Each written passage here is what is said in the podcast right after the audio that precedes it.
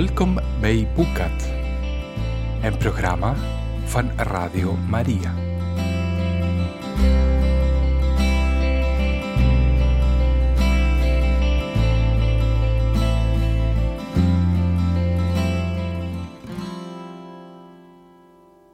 Welkom beste luisteraars voor een nieuwe aflevering van Boek-at. We lezen vandaag uit het boek van Tessa Afshar, Schrijfster aan het Perzische hof. Nee, lieverd, je gaat niet dood. Een moment lang vergat ik dat mijn hoofd bonkte en mijn borstkas in brand leek te staan. Mijn geest bleef haken bij dat woord, lieverd. Had hij me echt zo genoemd? Of was ik aan het hallucineren? De wond is niet zo diep als hij lijkt, ondanks al dat bloed. Het mes is er langs geschoten en afgeketst op bot. Ik slikte. Opluchting dat ik niet stervende was, golfde door mijn lijf. Al veranderde dat weinig aan het feit dat het wel zo voelde. Het lijkt misschien voor u niet diep, maar van waar ik kijk is het een gapend gat. Hij maakte een geluidje, half zucht, half lach. Teder veegde hij mijn warge haar uit mijn gezicht. Heel even was het of ik nu echt van de wereld raakte. De aarde begon onder me te trillen en een dreunend geluid vulde mijn oren. Toen zag ik de koningin en haar gevolg in galop onze kant op komen. "Sarah!" riep Damaspia uit, terwijl ze van haar paard sprong en zich naast ons op de grond liet vallen. "Is het fataal?" vroeg ze Darius op fluistertoon. "Nee," zei hij. Haar titel, of zelfs maar een beleefde knik, volledig vergetend. Met de juiste zorg komt het wel goed. We moeten haar naar het paleis brengen. Artaxerxes' persoonlijke artsen kunnen daar voor haar zorgen. Ik moet eerst dit mes en die wond afhandelen. Ze heeft te veel bloed verloren. Ik moet het bloeden stelpen voor ik haar op een paard hijs. Hij richtte zich weer tot mij. "Sarah, ik moet het mes eruit trekken. En dat gaat niet prettig voelen." "Kunt u dat niet straks doen? Als ik al ben flauwgevallen, bijvoorbeeld. Dat lijkt me wel een geschikt moment." Hij bracht mijn hand naar mijn mond en drukte er een zachte kus op. Mijn hart sloeg over. "Nee, dat kan niet. Ik wil niet dat er een infectie bij komt, of dat je nog meer bloed verliest. Wachten is te gevaarlijk." Ik sloot mijn ogen. "Doe wat u het beste lijkt." Langzaam en heel zorgvuldig, in een poging de wond niet groter te maken, begon hij het mes eruit te trekken. De pijn was zo overweldigend dat ik vreesde dat mijn maaginhoud zijn eigen weg zou gaan. Uiteindelijk kon ik me niet meer inhouden en gilde het uit. In mijn hoofd bleef ik steeds maar de naam van God herhalen. Ik klampte me aan hem vast voor kracht. Een moment lang, toen het mes er echt uitkwam, leek de pijn verdwenen en kon ik even op adem komen. Maar toen begon Darius een verband dat hij ergens vandaan had getoverd hard tegen de wond te drukken. Ik beet mijn tanden op elkaar om te voorkomen dat ik luidkeels kreunde. Maar ik kon de tranen die over mijn wangen stroomden niet tegenhouden. "Shh." Hij veegde ze zachtjes weg. "Het is bijna over." Ik wist niet waarom hij zo lief was, en het kon me ook niet schelen, als hij er maar niet mee ophield. Waarschijnlijk had hij medelijden met me. Ik moet uiteindelijk toch het bewustzijn hebben verloren, want toen ik weer bijkwam, lag ik in zijn armen, en waren we op weg naar zijn paard Samson. "Waar had u die verstopt?" "Ik dacht dat u te voet was," zei ik. Mijn hoofd was één grote waas, maar ik wilde me op iets concentreren, om me van dat ellendige lijf af te leiden. Hij stond aan de andere kant van de open plek in het bos, verstopt achter de bomen. Damaspia gebaarde een van haar lijfwachten, dat hij moest komen, en Darius overhandigde me aan de man terwijl hij zelf op zijn paard klauterde. De lijfwacht gaf me vervolgens terug aan mijn man en probeerde me daarbij zo stil mogelijk te houden. Darius omsloot me met zijn sterke armen en glimlachte naar me, net als vroeger. De bewegingen van het paard maakten de pijn in mijn hoofd en borst nog erger en het begon me te dagen dat nu echt alles pijn deed. Twee keer van een paard vallen, gecombineerd met de weinig zachtzinnige aanpak van Teispes, hadden mij in één grote blauwe plek veranderd. Om mezelf af te leiden vroeg ik: hoe hebt u mij gevonden? Ik kreeg vanochtend bericht dat Teispes was ontsnapt. Ik verhoogde de bewaking van zijn broer, maar vertrouwde het toch niet helemaal. Uiteindelijk besloot ik jou maar te gaan zoeken om je te zeggen dat je voorzichtig moest zijn. Ik stuitte op de koningin en haar gevolg, maar toen ontdekten we dat jij ontbrak. Vervolgens kwam Kidaris, aangegaloppeerd, zonder ruiter en badend in het zweet. En we wisten dat je in de problemen zat. Ik ben omgedraaid en slaagde erin Kidaris sporen te herleiden tot de open plek in het bos. Waarom ging je zomaar met hem mee? Ik kon nergens sporen van een gevecht of worsteling vinden.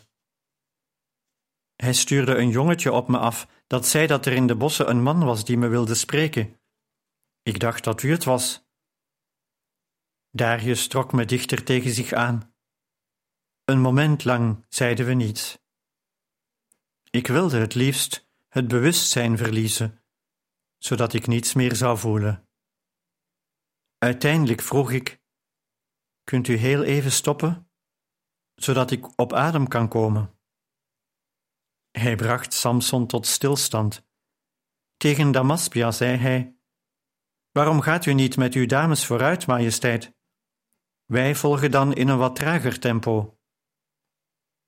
Ik zorg dat de artsen klaarstaan en jullie in het verblijf opwachten. Toen iedereen ons gepasseerd was, verplaatste Darius me in zijn armen. Ben je er klaar voor? Ik probeerde overtuigend over te komen. Ja. Het duurt niet lang meer. Voor je het weet zijn we bij de eerste muur. Neem me niet kwalijk, fluisterde ik even later, maar ik moet overgeven. Hij bracht Samson nog net op tijd tot stilstand. Ik vond het vreselijk om in zijn bijzijn te moeten spugen, maar hoezeer ik ook aandrong, hij weigerde me alleen te laten. Hij was bang dat het bloeden weer zou beginnen, maar hij had de wond goed verbonden en hij ging niet open. Mijn hoofd bonkte ondraaglijk en mijn hele maaginhoud kwam eruit.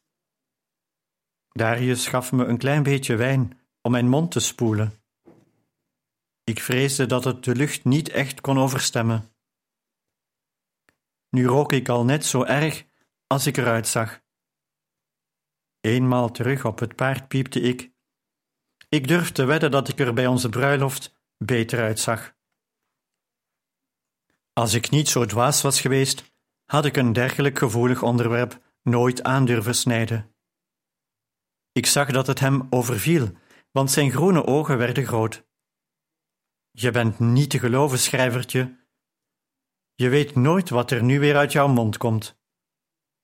Gezien het memento dat ik net langs de weg heb achtergelaten, kan ik de juistheid van die uitspraak alleen maar onderschrijven. Ik voelde zijn borstkast onder mijn wang samentrekken, toen hij begon te lachen. In de stilte die daarop volgde, zei hij opeens: ik weet niet wat ik met je aan moet.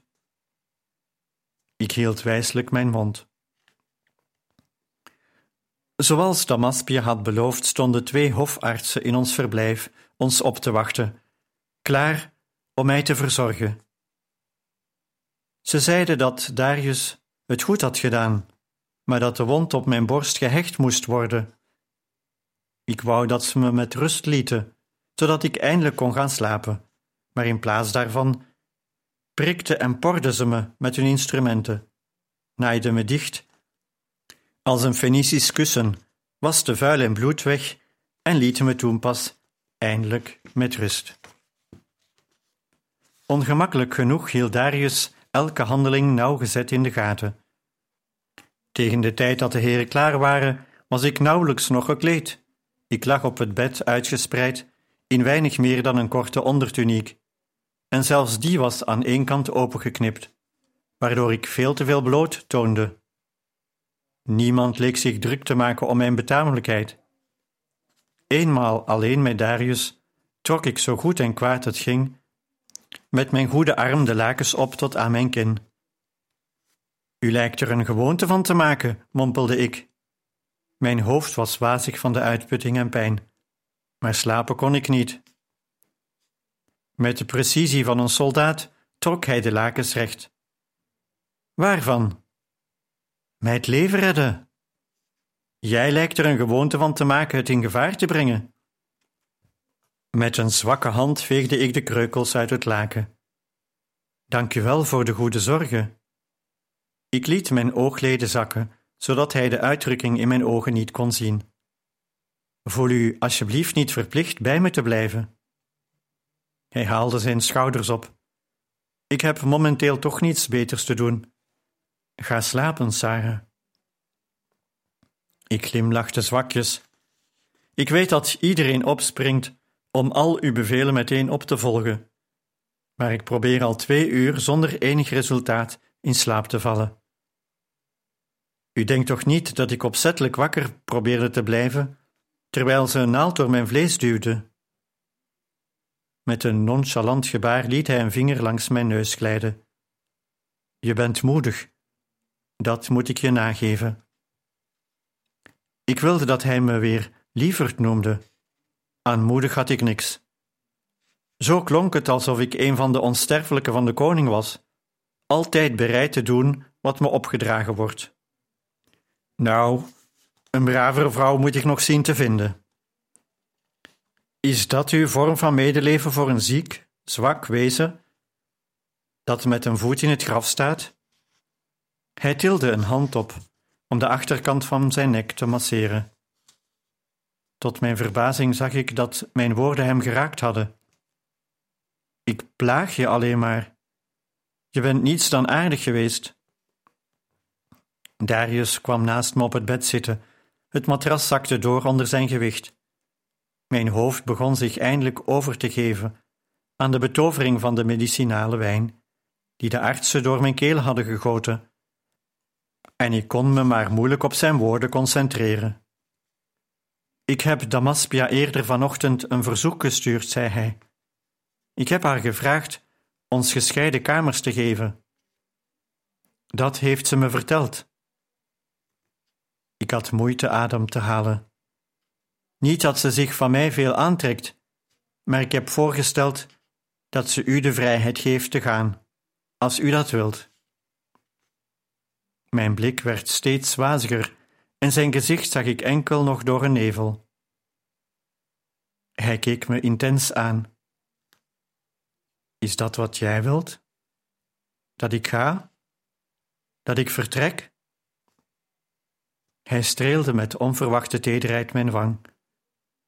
Ik vond de combinatie van zijn aanraking en zijn woorden over weggaan te verwarrend en sloot mijn ogen. Ik denk dat ik nu maar ga slapen, zei ik. Nog niet. Eerst beantwoord je mijn vraag. Wat? Hij bracht zijn gezichten dicht naar het mijne. Wil je dat ik ga? Nee. Ik wil niet dat u gaat. En terwijl ik eindelijk in een welkome slaap wegzakte, droomde ik dat mijn man me zachtjes op mijn mond kuste.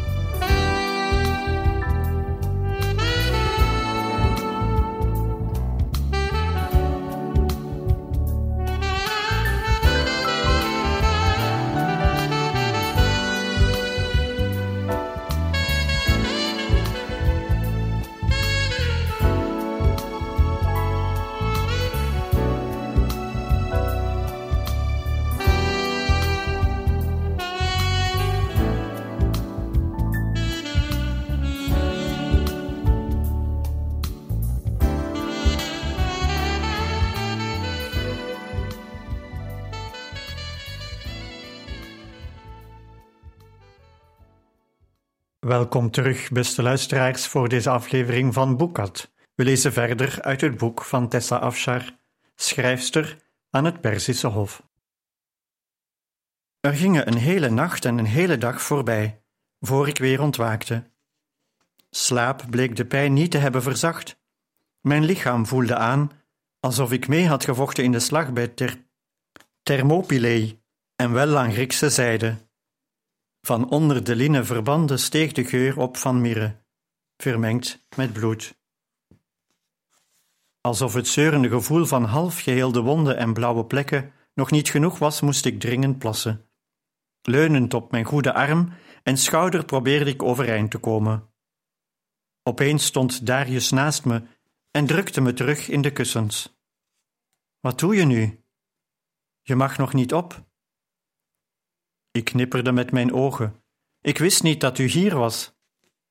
Hij zag er krakend fris uit in zijn linnen tuniek, als een net geslagen koninklijke munt.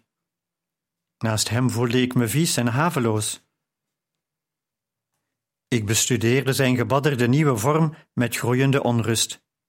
Daar zat hij, elk van mijn bewegingen in zich opnemend, terwijl ik juist nu privacy nodig had. Wat verlangde ik naar mijn lieve vriendin Pari, die zou wel weten hoe ze me kon helpen. Maar zij hobbelde nog ergens over de koninklijke kasseien en was veel te ver van Ecbatana verwijderd om me te kunnen helpen. Een van Damaspia's kamermeisjes moest maar voldoen, besloot ik, gezien mijn dringende behoefte. Maar het zou nog lastig worden Darius zo ver te krijgen dat te regelen. Had ik al niet genoeg problemen veroorzaakt? Had hij niet verkondigd dat hij een andere kamer wilde? En toch zat hij hier opgescheept met mij, zich verplicht voelend bij me te blijven terwijl ik herstelde. Kon ik aan een toch al enorme berg ongemak nog wat ongemak toevoegen? Had ik een keus? Ik beet op mijn nagels en probeerde ondertussen een manier te bedenken om tenminste discreet naar het toilet te kunnen. Met verontrustende precisie wist hij wederom te benoemen wat door mijn hoofd spookte. Waarom vind je het zo moeilijk om te vragen wat je nodig hebt? Ik zie dat je je ongemakkelijk voelt. Wat heb je nodig? Ik ben u al genoeg tot last geweest. Als u de kamer een moment zou kunnen verlaten terwijl ik... Waarom? Zodat je nog een keer op je hoofd kunt vallen. Ik ben niet op mijn hoofd gevallen, zei ik verontwaardigd. Die man gooide me op de grond. Hoe dan ook, ik wil opstaan om te doen wat gedaan moet worden. Ik was opgegroeid in een land dat uitermate discreet was als het om lichaamsfuncties ging. Persen spogen niet eens in elkaars aanwezigheid. Maar ondanks zijn verfijnde achtergrond had Darius veel gereisd en andere volkeren ontmoet, die niet zo moeilijk deden over hun persoonlijke noden. Hij zou er geen enkel probleem mee hebben in de kamer te blijven, zou er zelfs op staan mij te helpen. Ik kon me weinig ergers voorstellen. Iets in de uitdrukking op mijn gezicht moet die gedachte hebben verwoord. Zonder iets te zeggen stond hij op en stuurde Arad, die op zijn vaste plek bij de deur op wacht stond, weg om een kamermeisje te gaan halen. Heeft Hare Majesteit u nog niet toegestaan naar een andere kamer te verhuizen? Wie zei dat ik wilde verhuizen? Ik fronste en probeerde me ons gesprek te herinneren, voor ik gisteren door slaap was overmand. Uh, u? En Damaspia? Hij ging opnieuw op het bed zitten. Ik zei dat ik gisterochtend wilde verhuizen. En ik ben sindsdien van gedachten veranderd. Ik probeerde mijn armen over elkaar te slaan en mijn ogen tot spleetjes te knijpen en moest vaststellen dat beide onmogelijk waren.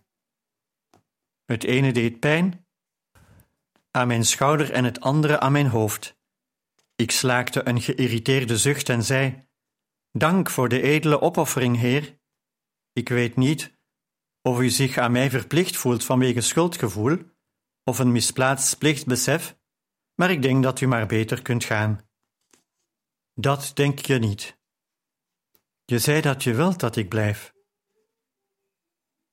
Als rook op een windstille dag begon de wazige herinnering aan ons gesprek van gisteren door te dringen tot de spinnenwebben in mijn hoofd.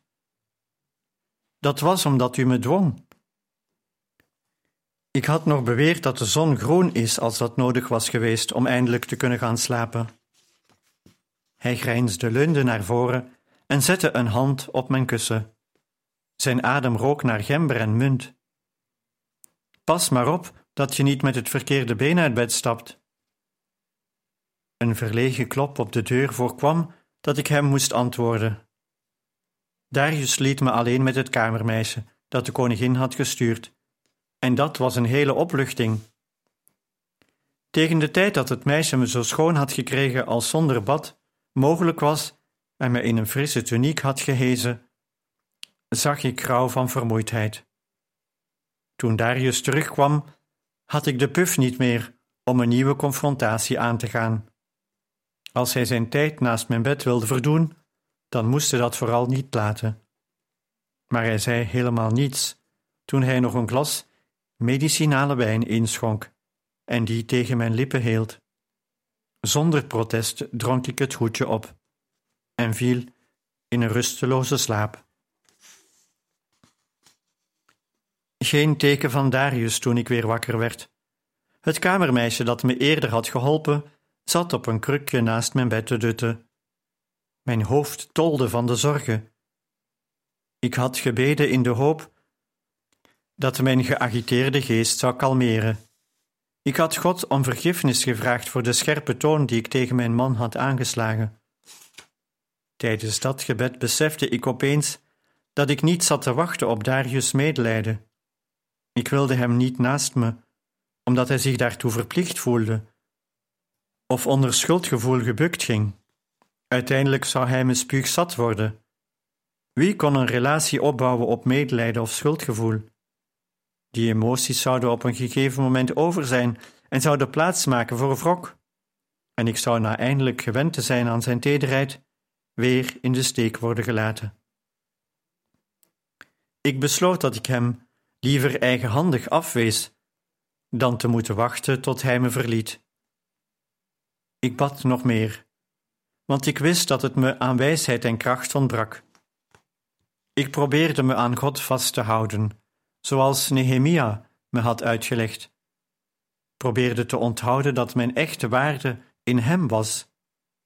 Maar aan het einde van mijn gebeden huilde mijn hart nog steeds. God had niet op miraculeuze wijze de liefde die ik voor mijn man voelde uitgewist. En toch voelde ik me getroost. Hij maakte het me mogelijk de pijn te verdragen. Met een luide snurk ontwaakte het kindermeisje plotseling. Ze veegde een dun straaltje spuug van haar kin, excuseerde zich en snelde weg om soep voor me te gaan halen. Waar is heer Darius, weet je dat? Vroeg ik terwijl ik hongerig de soep naar binnen werkte. Hij is bij de koning ontboden, meesteres, vanwege die man die u heeft aangevallen. Zijne majesteit wil dat heer Darius een volledig verslag over de gebeurtenis uitbrengt. Aha. In mijn hoofd begon zich een plannetje te vormen. Ik instrueerde het meisje perkament en een veer te gaan halen en schreef een korte boodschap voor de koningin. Nadat het meisje vertrokken was, schreef ik nog een brief, dit keer voor Darius. Heer, ik wil u danken voor uw vriendelijke zorgen tijdens mijn herstel. U bent in geen enkele zin verantwoordelijk voor wat er met Teispes is gebeurd. Het was nooit uw fout. Ik vertrek naar de vrouwenvleugel, waar ik de noodzakelijke zorg van vrouwen kan krijgen, zoals gepast is. Stuur Pari als ze arriveert. Alsjeblieft naar mij door. Ik las de brief nog een keer door en wist dat het afstandelijk klonk, vrij van de emoties die ik niet aan mijn man kenbaar wilde maken. Voor ik de moed verloor, liet ik het perkament achter op mijn kussen en wurmde mezelf uit bed. Ik was nog niet helemaal aangekleed toen het meisje terugkwam met een boodschap van de koningin. Damaspia bracht me onder in haar privévertrek, het summum van luxe in Ecbatana. Ook al had de kamer geen ramen en was hij zo klein als een kinderschoen. Ik was uitgeput van het beetje inspanning. Als een onderstroom sijpelde door elk van mijn gedachten het besef dat ik Darius misschien wel heel lang niet meer zou zien. Ik had hem bevrijd van zijn misplaatste idee van verantwoordelijkheid voor mij. Nu Teispes dood was en zijn paleis in goede handen, hield niets ons nog bij elkaar. Hij had zijn gevoelens voor mij duidelijk gemaakt in de tuin, toen hij was weggelopen. De ontluikende sympathie die hij had geprobeerd te voelen voor een ongewenste echtgenoot, was op het bed van zijn wantrouwen weer verschrompeld. Het enige wat de Perzen meer haatten dan de dreiging van de dood, was een leugen. En Darius was ervan overtuigd dat ik een leugenaar was. Het enige voordeel aan neergestoken worden was dat ik uren sliep en niet te veel stil hoefde te blijven staan bij mijn eigen persoonlijke pijnlijke gedachten. Op een dag werd ik wakker en trof een waakzame Pari naast mijn bed. Ik wierp mezelf in haar armen, trillend van opluchting bij haar aanblik. Rustig, rustig, meesteres, wat is dat allemaal? Ik vertelde haar alles. Ik vertelde haar over Darius' voorstel opnieuw te beginnen, als ik iets toegaf wat ik niet had gedaan. Ik vertelde haar over zijn afkeer van mij toen hij bij me wegliep en over Teispes' aanval. Ik vertelde haar over Darius' schuldgevoel en waarom ik hem had verlaten. Ik vertelde haar zelfs hoeveel ik van hem hield. Het was een opluchting mijn verdriet te kunnen delen met iemand anders dan God. Pari luisterde geduldig en hield de hele tijd mijn hand vast. Toen ik klaar was, zei ze, eerst moet u weer gezond worden. Al het andere kan wachten. Praktisch als altijd, mijn Pari. Als ik bedreigd werd door donkere gedachten en angsten, leidde zij me zo goed en kwaad het ging af. En ze liet me rouwen wanneer het me te veel werd en ik niet meer af te leiden was. Pari's goede zorgen, gecombineerd met haar stralende humeur, bleken de beste remedie voor mijn geplaagde lijf. Tien dagen later struinde ik al zonder pijn door de gangen van de vrouwenvleugel. Tot mijn verbazing maakte mijn Teispes-avontuur mij tot favoriet van de hofdames en concubines, die ook in deze vleugel onder waren gebracht. Ik werd oeverloos uitgenodigd voor lunches en diners. Ik begon me al haast in mijn kamer te verstoppen, om niet nog meer gevraagd te worden. Damaspia, een beter politicus dan de slimste adviseurs van de koning, stimuleerde de stroom uitnodigingen door mijn verhaal in haar eigen versie levend te houden. Als je haar mocht geloven, was ik de moedigste vrouw in het hele Rijk. En Darius, de mooiste held die de schepper ooit op aarde had gezet. Zonder het te willen werd ik populairder dan welke dame in Ecbatana ook, afgezien van de koningin natuurlijk. Ik wist echter dat mijn populariteit slechts zou aanhouden tot het volgende interessante gerucht. Maar ik wist ook dat Damaspia me in de Perzische sociale kringen had weten te lanceren, op een manier die zijn weerga niet kende. Ik was misschien binnenkort vergeten, maar ik was nu ook welkom onder de vrouwen van mijn positie. Ik herinnerde me hoe graag ik dat ooit had gewild en stelde verrast vast dat het me weinig deed. De vriendschap die ik deelde met iemand zo nederig als Pari was me veel meer waard dan de mening van een dozijn aristocratische dames. Toen Damaspia me tien dagen later ontbood, ging ik ervan uit dat ze weer een nieuwe dame wilde betoveren met het gruwelijke verhaal van mijn ontvoering, mishandeling, verraad en heldhaftige redding. Maar ik trof haar alleen aan. Op haar gebruikelijke directe manier zei ze: je echtgenoot eist dat je naar hem wordt teruggebracht, en wel onmiddellijk.